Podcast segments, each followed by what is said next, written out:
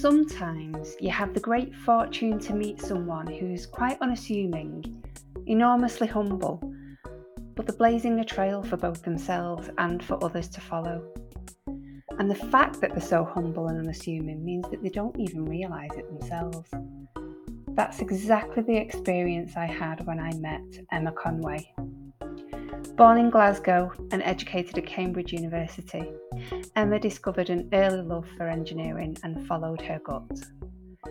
She's now been identified as one of the top 100 women in the energy transition and one of the top 10 in the professional services category. So join me on a potted history of Emma's journey so far and let's learn a little more about a woman at the forefront of the energy transition. This is Spark Generation.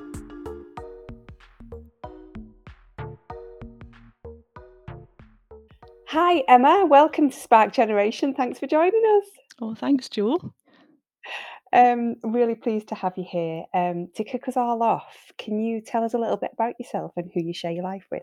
Gosh, yes. Um, so, hello, I'm uh, Emma. I'm uh, 47. I live in Glasgow. I'm married to Andrew. Um, been married for 24 years. I cannot believe that. Yeah. Um, I've got two children. Uh, my son Alex is 17, and I've got Julia, who's 10. And a recent addition to our household are two cats that arrived in August. So that's that's us. Right. Okay. Nice little, nice little family unit you've got there. Yeah, yeah. Um, you always did you always live in Glasgow? Is that where you grew up? I grew up in Glasgow. Yes, I haven't always lived in Glasgow. I um, spent a bit of time living in England, um, the beginning of my life, and then university, and then I also worked in England for a few years after graduating. But we're back in Glasgow now. Yeah, so Right. most of my life. Um, so you went to Cambridge University, if I'm not Yep. mistaken, uh, to study engineering. And although I hate to say it, really, really hate to say it, uh, it was, let's say, a less common choice of uh, career path for women, especially. Um, not to make you sound old, saying back in them days, but but you know what what was it that attracted you to engi- engineering? Did you face any uh, barriers at that point when you made that decision? Do you know? I I think I I was quite lucky um, in my in in the support I got. Uh, firstly, through the school, um, I always loved maths, chemistry, and, and physics at school. And my careers teacher, I remember my careers teacher, Mrs. Reiki. It just so happened that her husband was a chemical engineer. So through her, I had some work experience and loved it. Um, so she she put me on the sort of the, the path to, to doing Mm. chemical engineering. Um, I do remember my parents being totally bemused by by this, and uh, thought thought thought mm, is this? I, I don't think they weren't concerned. That's a bit too strong, but they just wanted to really make sure that I was making the right choice. So I remember my dad's organised for a friend of his to sit me down and run through it and maybe perhaps persuade me that marketing might be a more a better career choice. Um, so, uh, but yeah, it just that just went in one ear and out the other. I wanted to do chemical engineering, and that was it. And I remember meeting that my dad's friend fairly recently, a few years ago, um, and we were laughing about it. And he said, "Gosh, I'm glad that marketing chat didn't turn out." Yeah, it's really odd though, isn't it? Because I think as parents, we can kind of identify with it in that we just kind of we want we want what's best for our children, and we want them to be able to achieve, but we equally don't. You know, we're concerned when we feel like they might face other difficulties in life that maybe they don't need to, and we yeah, probably we're just kind of foreseeing that kind of thing, thinking this is going to be like she's going to face a few challenges and a few difficulties with this, but yeah, that um, I just I just really admire the fact, you know, by the time I got to 16, I didn't have a clue what I wanted to do with my oh, life. So.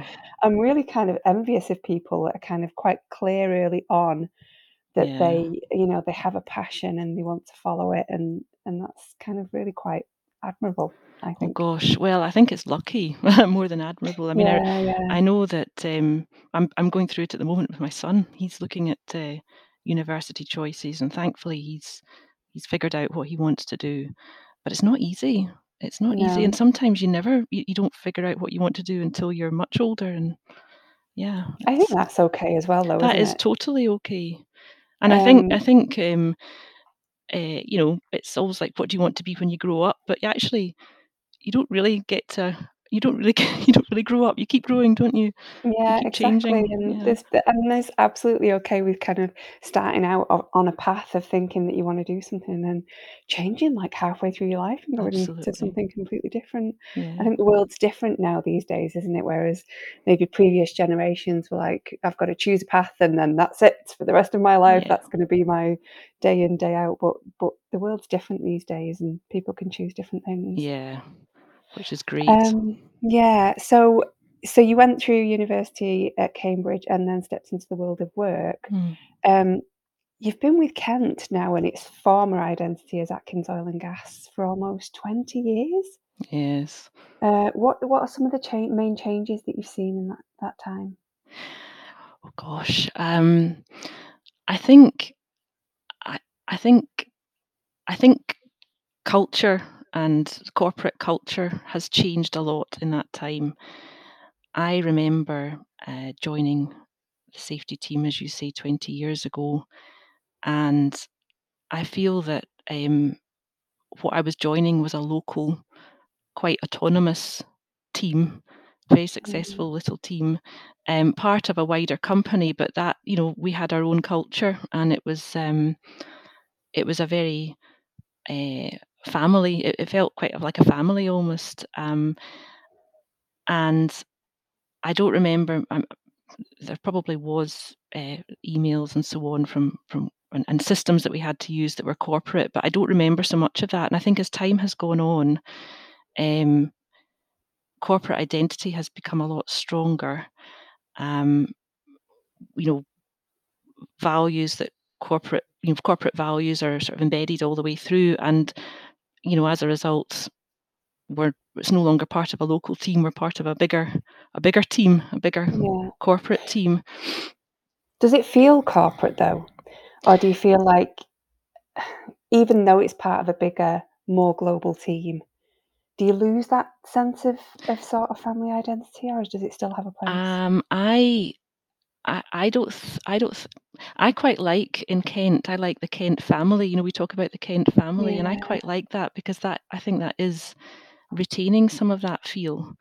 Um, I think what we've m maybe lost and I was thinking about this because the way that corporations have evolved over the years, I think is also in part due to the way technology has changed as well. absolutely, yeah. I remember you know, when I first started, we all sat in the office, we all had desk phones, and Mm, if somebody's phone rang and they weren't there, somebody else would answer it. yeah, And, you know, maybe it was the wife or the husband of the colleague, and you'd have a small chat with them, or maybe it was a client and you took a message. Um, and I feel that that's certainly changed. We don't have yeah. that anymore. We've we've got teams.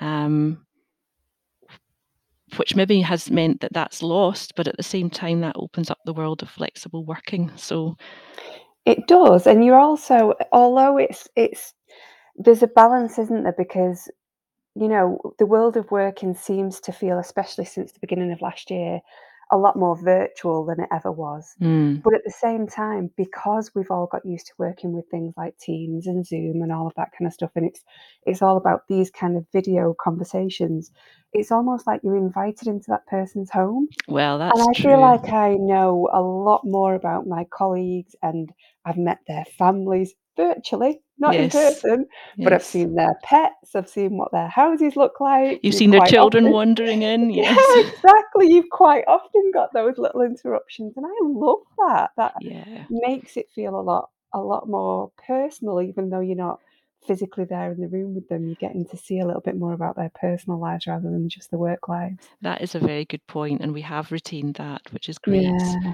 I yeah. agree. Um, yeah, And I guess over the past 20 years, your life personally has changed quite drastically because you've had 2 children within that time as well. yeah. Um, how did that impact on on your kind of working life throughout during that period of you know so many changes going on with you with your personal life as well? Well, I think I was pretty lucky actually in that um, I took I took two maternity leaves, but but came back full time both times. Um, my husband uh, works for himself and is a lot more Right. flexible. Um, well, I'm flexible now too, but a lot more flexible then, and uh, that allowed us um, or allowed me to um, you know. Uh, continue and come back full time and and yeah, it, it, it, I think I had it a little bit easier than than some. I know some of my um, uh, family who, who were both partners work full time. It's a lot more difficult, yeah. or it can be. Yeah, it can be a real juggling act. Yeah. Um, and and the industry in general over the past twenty years has has yeah. changed dramatically. Especially, I feel like I don't. I mean, you might see this differently because obviously you you um you work and the Atkins oil and gas team as well were were always kind of quite progressive in terms of the, the the parts of the market that they work in. But I feel like over the last couple of years in particular, the industry is sharp focus going through a really, really significant transition. I I can't believe the pace of change in the last few years. Um, I mean, I think for a long time we were an oil and gas team, and now the range of um, new energy markets we're getting into and the exciting, you know, first of a kind projects we're getting involved in, it's just it's just exploded really. Yeah, it's really exciting, really interesting it, work. It is. It is. uh, you mentioned just a bit earlier on that you you work in a very specific kind of engineering discipline as a as a safety engineer. Mm. For those of us that don't know the technical aspects of it, can you describe a little bit more about what that means and like the type of work that you do? Yeah, so um, we work with um, as part of projects who are um, designing, building a process plant or manufacturing facility, or we work with clients who are already operating a facility like that, and we help them manage manage it safely, make sure it's designed to operate safely, make sure that hazards are identified and risks to people to the environment are reduced to as low as they, they can be. Um, so really looking at what can go wrong with a process and making sure there are um, inherently safer design decisions made or that the, the safeguards in place um, effectively present, prevent an accident occurring or mitigate its consequences. So it's all about ensuring safety.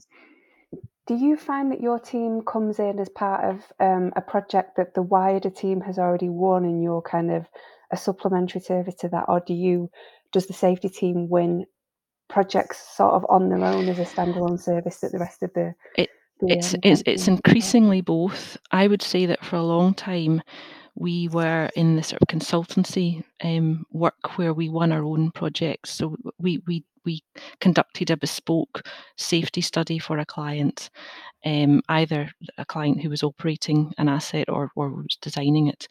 Increasingly, we're getting involved in multidisciplinary projects that the wider company has won, and we are yeah. the safety discipline and uh, working alongside our engineers from other disciplines. So it's increasingly both. Can you tell us some of the projects that you've worked on in recent years? Because I imagine the kind of um, as we move through this transition, sort of getting a little bit more interesting as well.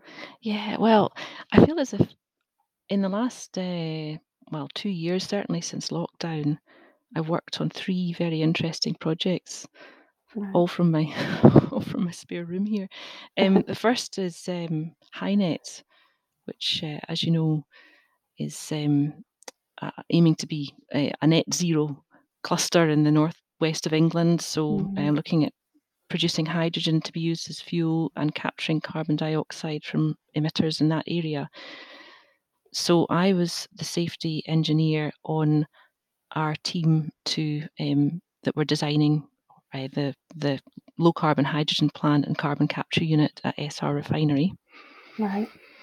So that was great. Um, I also was involved in a project to develop um, one of the first gigafactories in the UK that make is going to make um, lithium batteries for electric vehicles, Oh, okay. um, helping the client there navigate through the various safety legislation that's required of a of a plant of that type. yeah. Um, and now I'm currently on secondment to an offshore wind project, um, doing exactly what I was saying earlier about ensuring that hazards are identified, risks are assessed, and safeguards are put in place for for the offshore wind farm. Um, so that's like bringing bringing what I've done in other industries to um, the offshore wind industry, which is great. Yeah. Do you feel like the skills are kind of quite transferable? Because you, I mean, if you say in there that you've worked on, traditionally it was always kind of oil and gas energy type projects, but there you've just mentioned three projects that very, very clearly sit within what the world would think of um, sort of renewable energy type projects. Mm. Um, is are the skills that you have within your team kind of quite transferable across the different I of the industry? I think they're totally transferable. I think, you know, it's all about methodical processes to um, to, to do what we do. And it doesn't really matter what the, the industry is or the process is.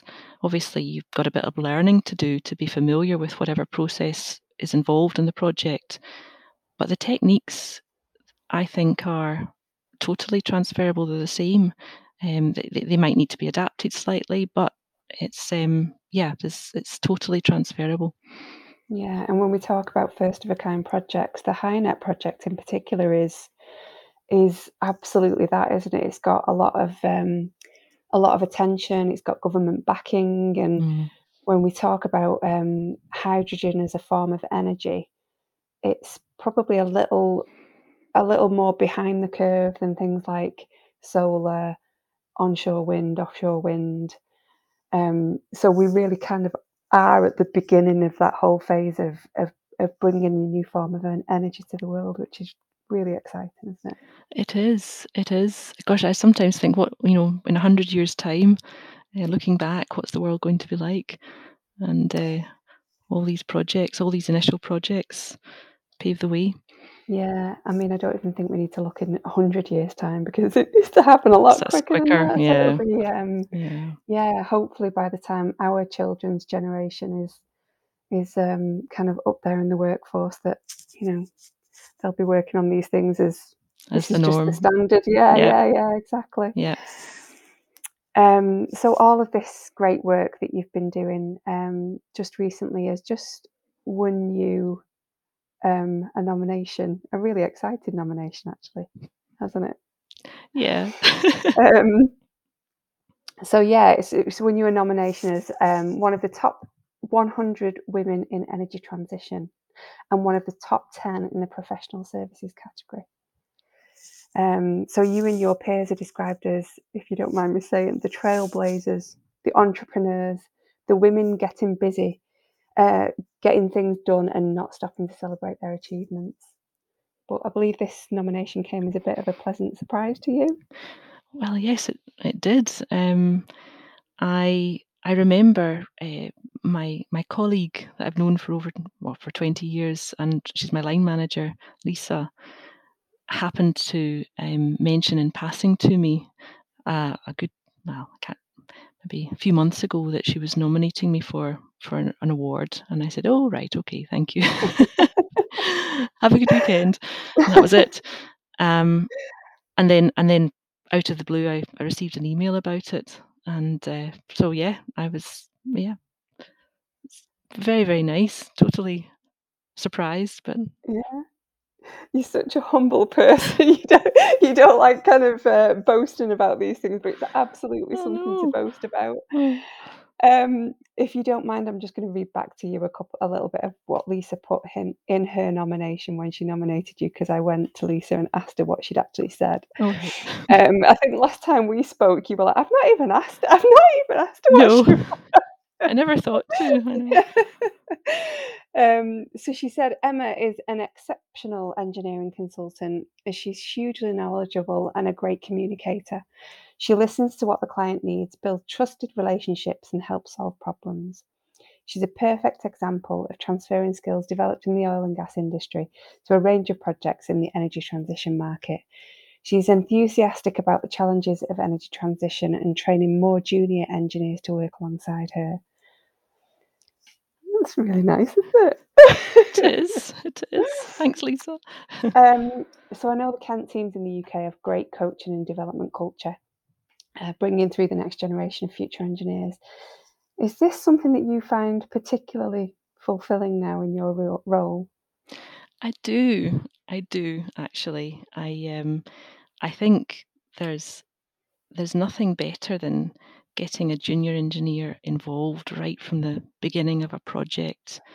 Um, even when perhaps there's no specific tasks for them to do right away, but just getting involved, coming along to client meetings or project meetings, understanding the context, and then starting to really help out in these projects and do really good work.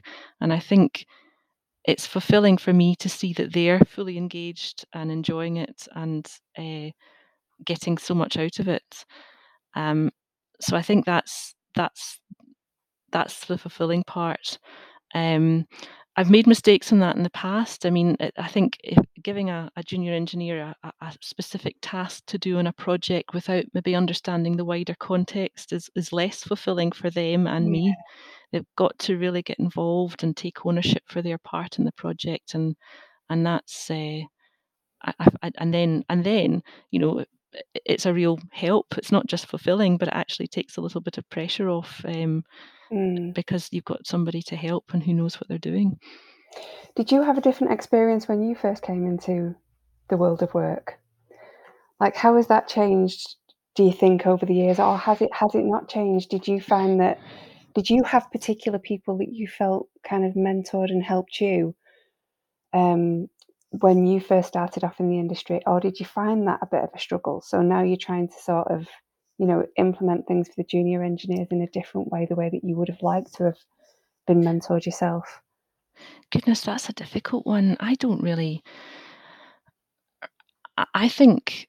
Um, I think I remember my first job before joining Atkins. Uh, Kent now um, was with a, a, design contractor. as a process engineer, and the the boss I had then was um, was very good at um, talking me through and describing tasks and giving me the technical guidance I needed. He was he was great, um, and I think I yeah I, I I can't think of anyone. I feel as if I I like to get stuck in myself and take ownership. Um, yeah. And I think that's the answer. Um, and ask questions, demand if you need help, ask for it uh, from yeah. whoever can give you it, rather than yeah. um, having a specific mentor, really, because because that could depend on the project. You know, who's, yeah, who you're who you're needing to get guidance from depends on whatever project you're working on. Yeah.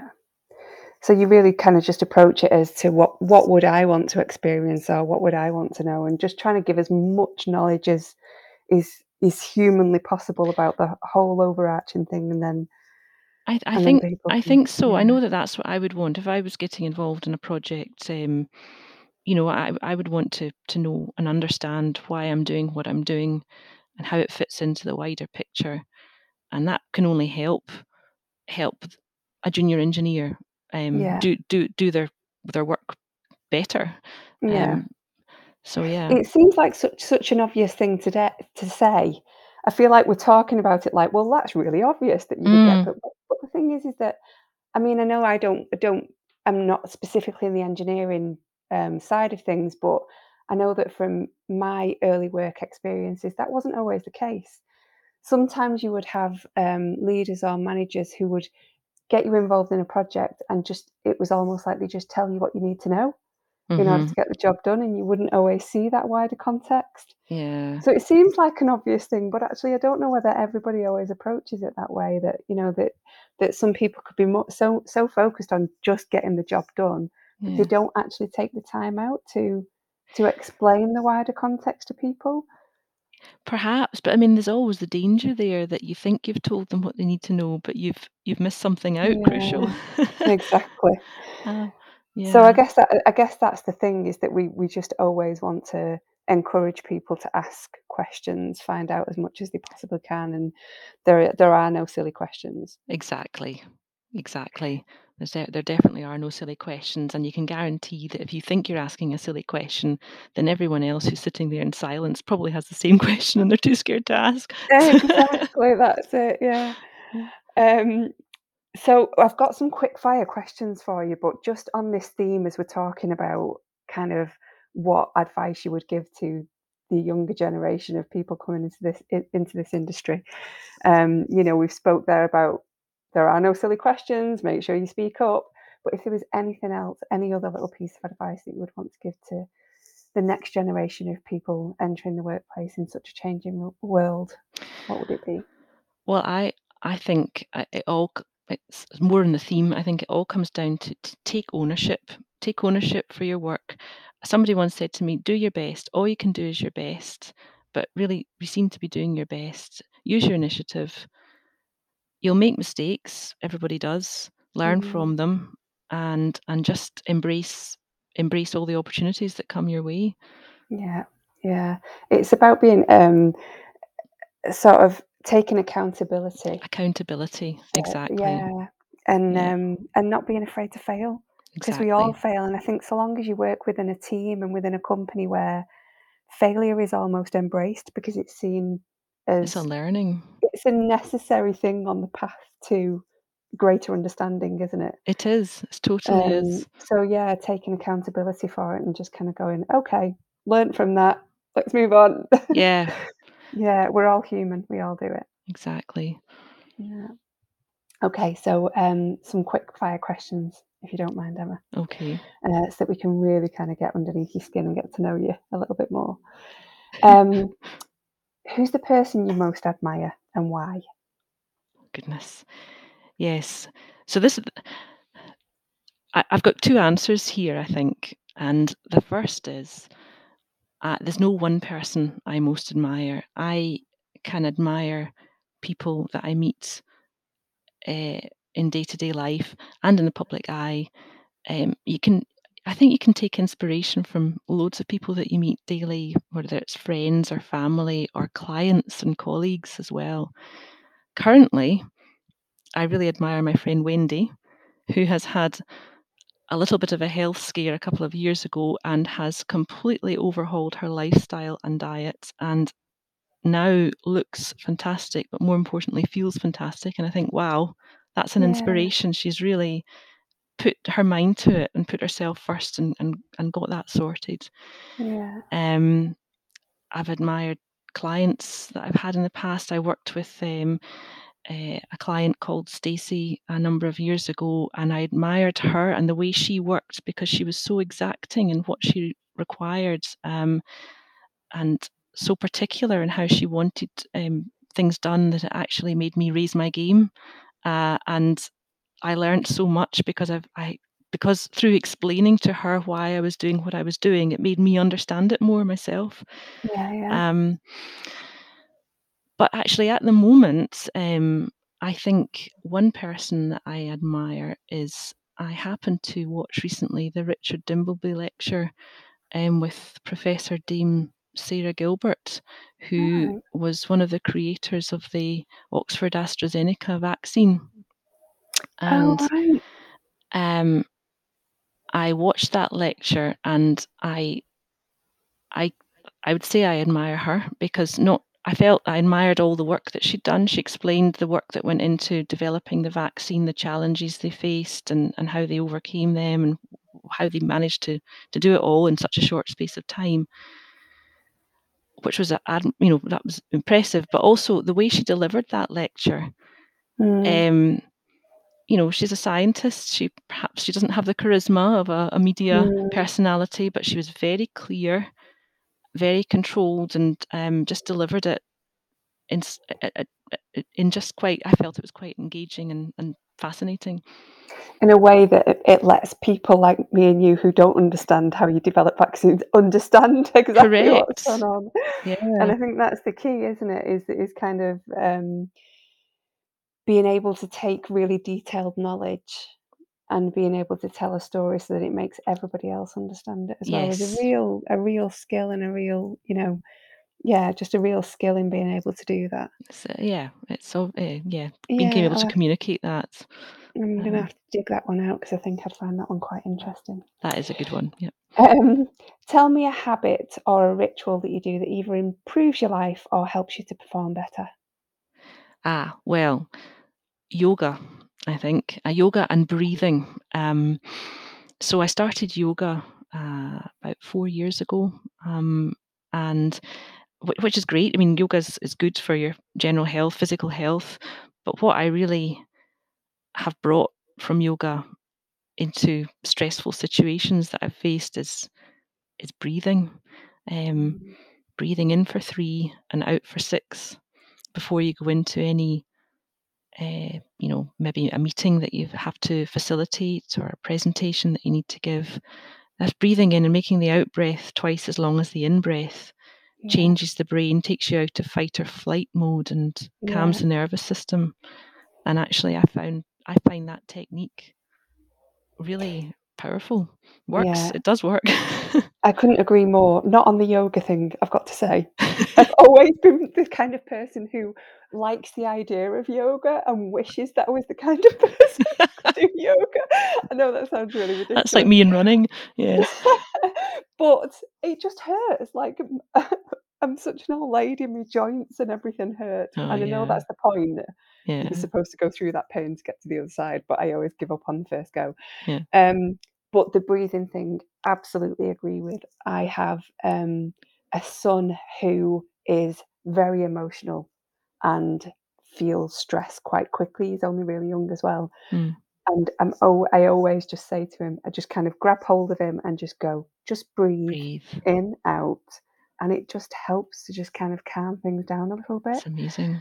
And um, we also we need to reintroduce this actually. We also used to do this at the start of some of the executive team meetings. I would advise anybody to do this whenever you go into a meeting. We would go onto a, a call and it was something that John Gilly introduced actually. First thing you would do is just right, everybody ground your feet, which means both sit up straight, both feet on the ground, and we would do a mindful minute Yeah. where we would all sit there for like literally on the stopwatch Yeah. um, close your eyes and do the breath work for a minute, and it completely just transforms the way that you go into the meeting. It's, it's amazing.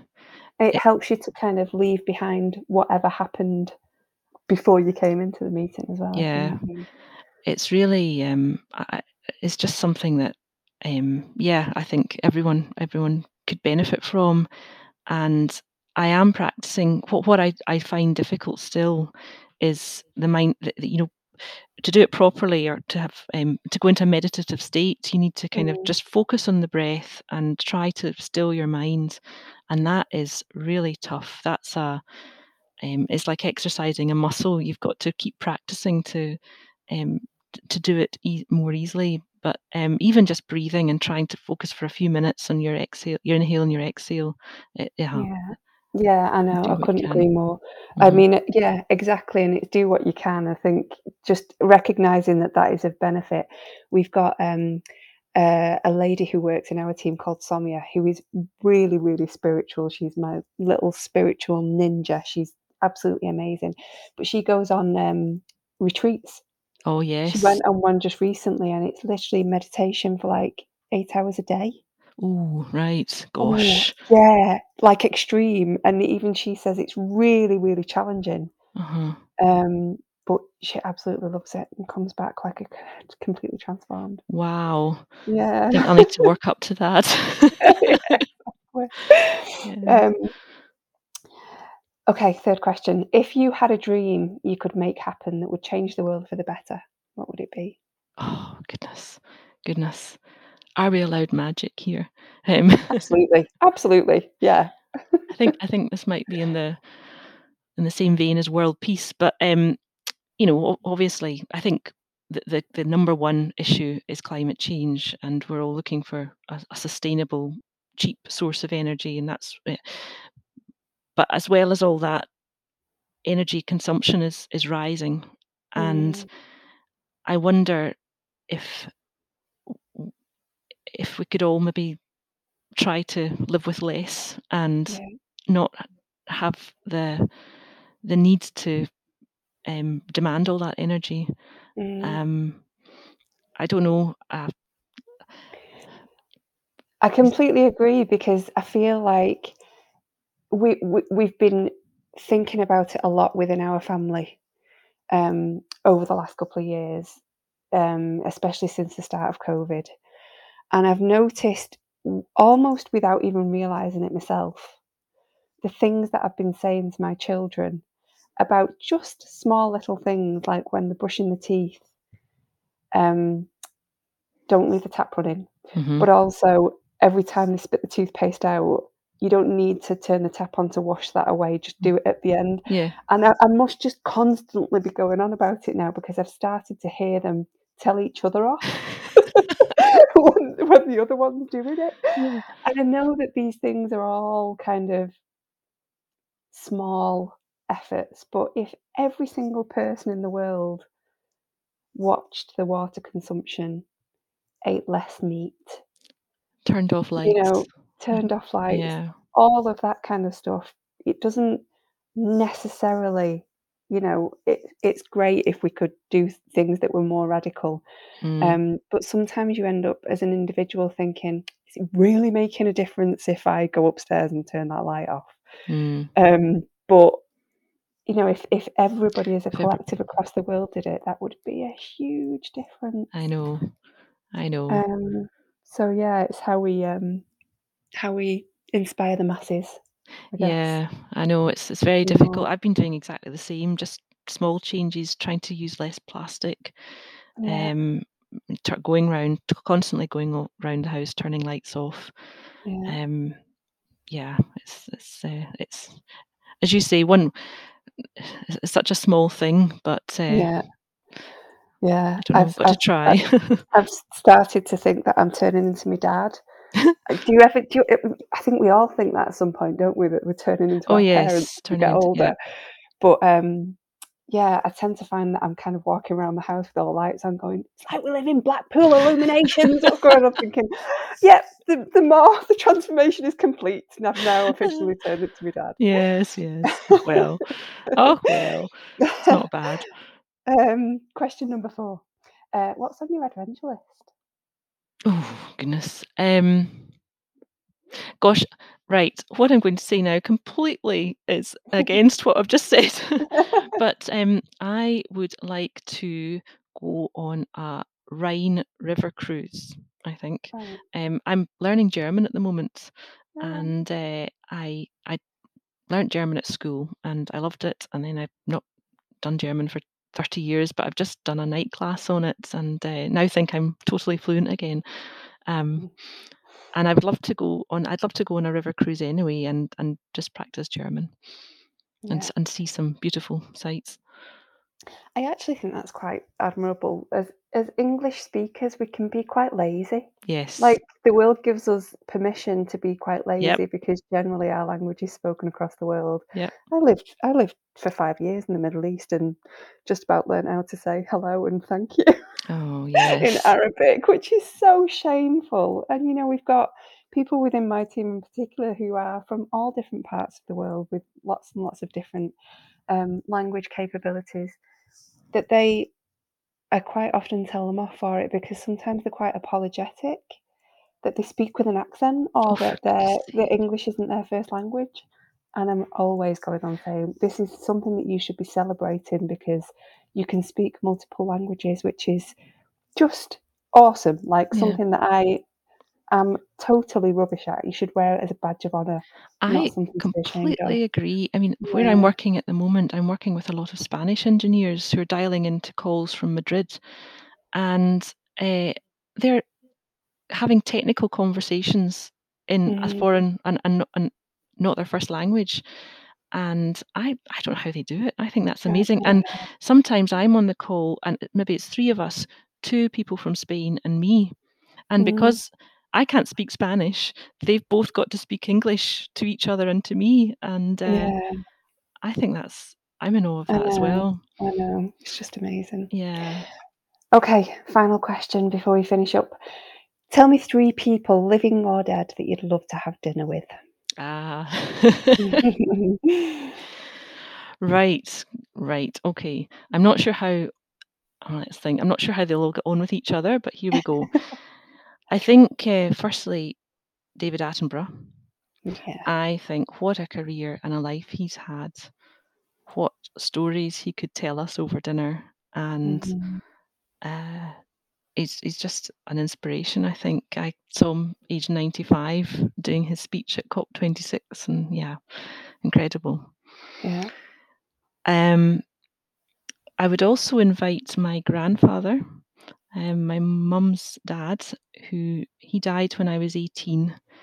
And you know that way, it's only since he's died that I've realised what a distinguished career he had. He was a, a detective chief inspector in the, the Glasgow police Right. um, in the 60s and 70s.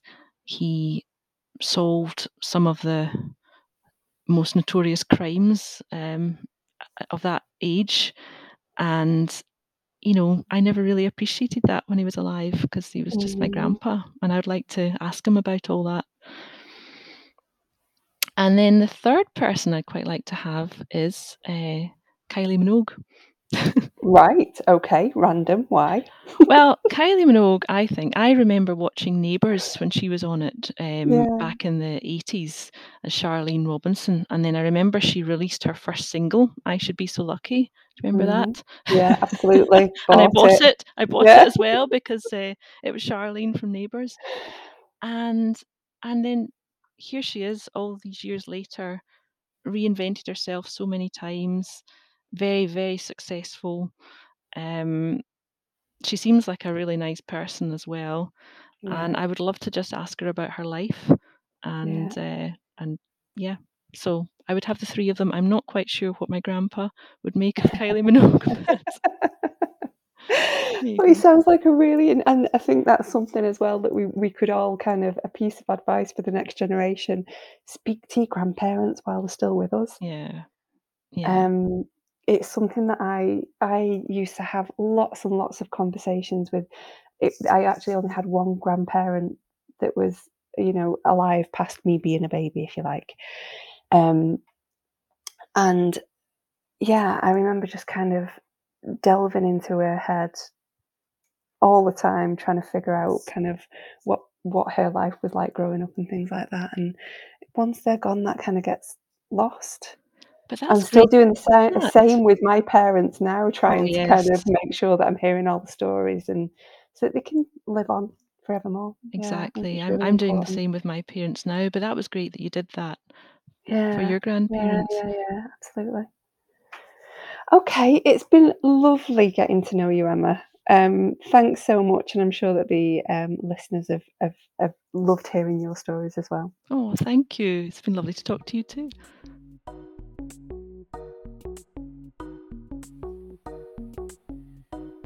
I know Emma described herself there as lucky to have discovered the career path she wanted to take early in life.